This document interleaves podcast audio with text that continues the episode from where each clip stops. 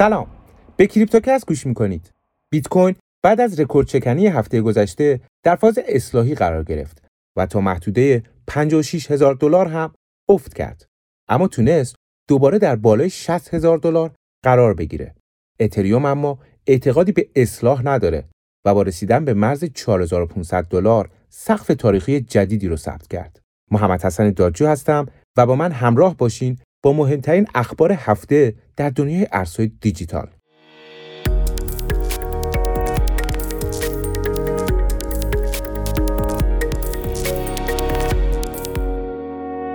بیت کوین بعد از رکورد چکنی قیمتی که داشت طبق پیش بینی ها در فاز اصلاحی قرار گرفت اما با توجه به استقبال بالای خریدارها اصلاح جنتلمنانه ای داشت و افت زیادی نکرد در طرف مقابل اتریوم با ادامه روند سودی خودش سقف تاریخی قبلی رو شکست و به نظر تحلیلگرا می‌تونه قیمت 5000 دلار رو هم تست کنه.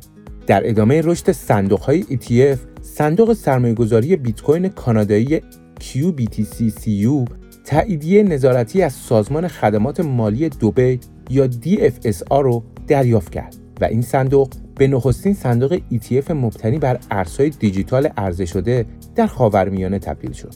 تایید ETF های مبتنی بر بیت کوین توسط شورای نظارت بر بورس آمریکا یا همون سک بعد از اعمال محدودیت های گسترده چین بر بازار ارزهای دیجیتال در بازگشت ثبات به بازار تاثیر زیادی داشت. تا پیش از این بیشتر ماینینگ دنیا در چین انجام می شد اما امروز آمریکا صاحب بیشترین سهم از ماینینگه.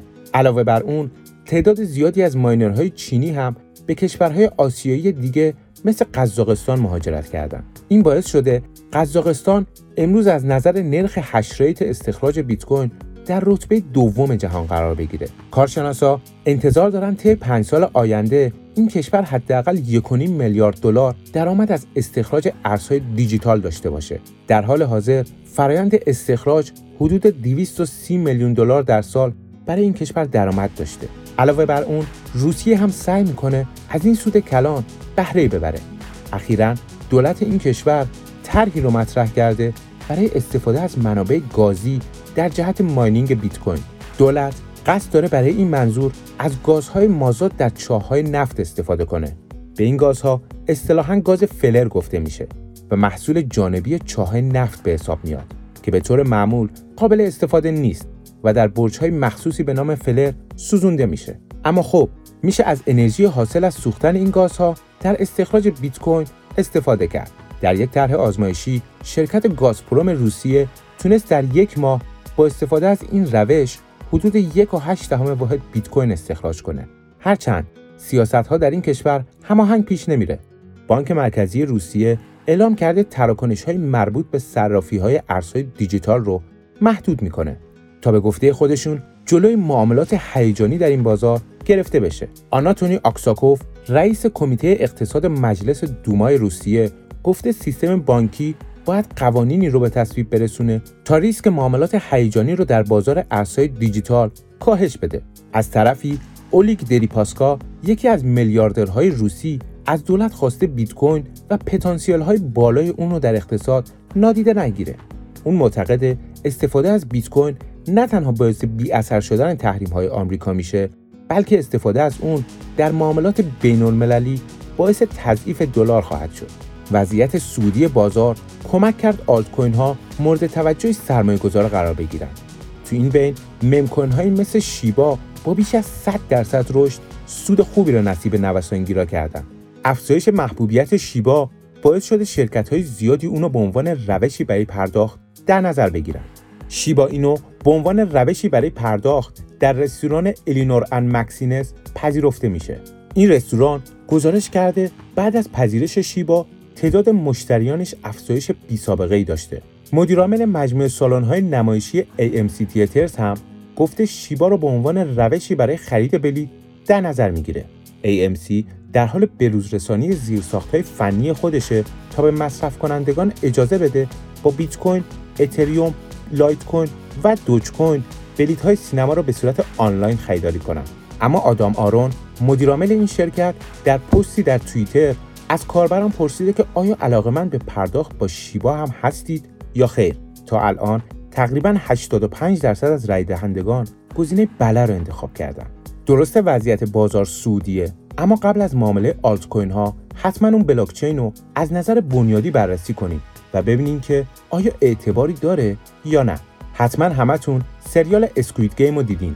این سریال جذاب تونست طرفدارای زیادی به دست بیاره و رکورد فروش نتفلیکس رو جابجا جا کنه. حالا گروهی پیدا شده که توکنی به همین نام ایجاد کرده.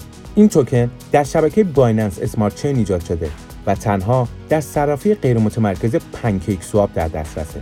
Squid تونست در عرض چند روز به واسطه اعتباری که از اسمش داشت بیش از 75 هزار درصد رشد کنه.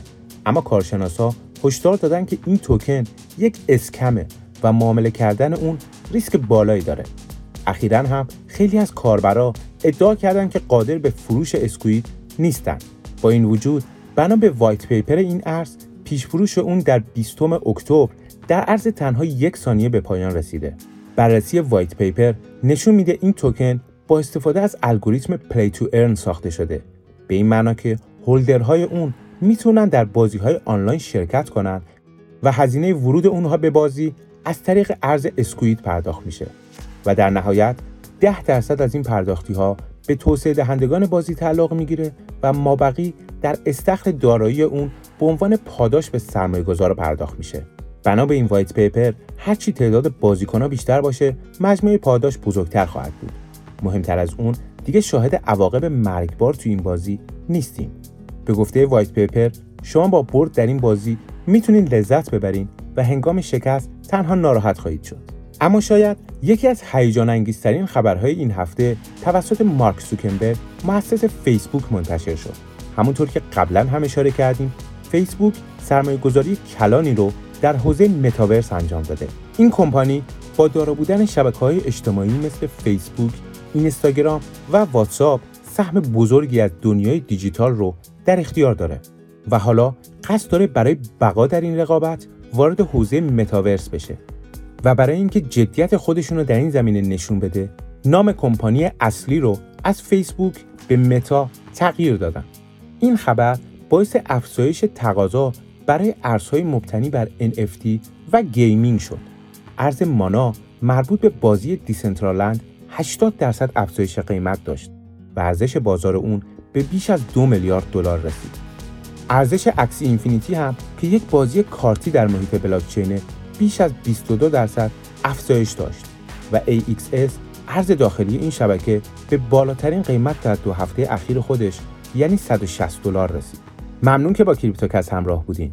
امیدوارم اخبار این هفته براتون مفید بوده باشه. کریپتوکست رو می‌تونید علاوه بر اپ سیگنال در تمام پلتفرم های به اشتراک گذاری پادکست مثل Castbox، شنوتو، گوگل پادکست و اپل پادکست هم گوش کنید.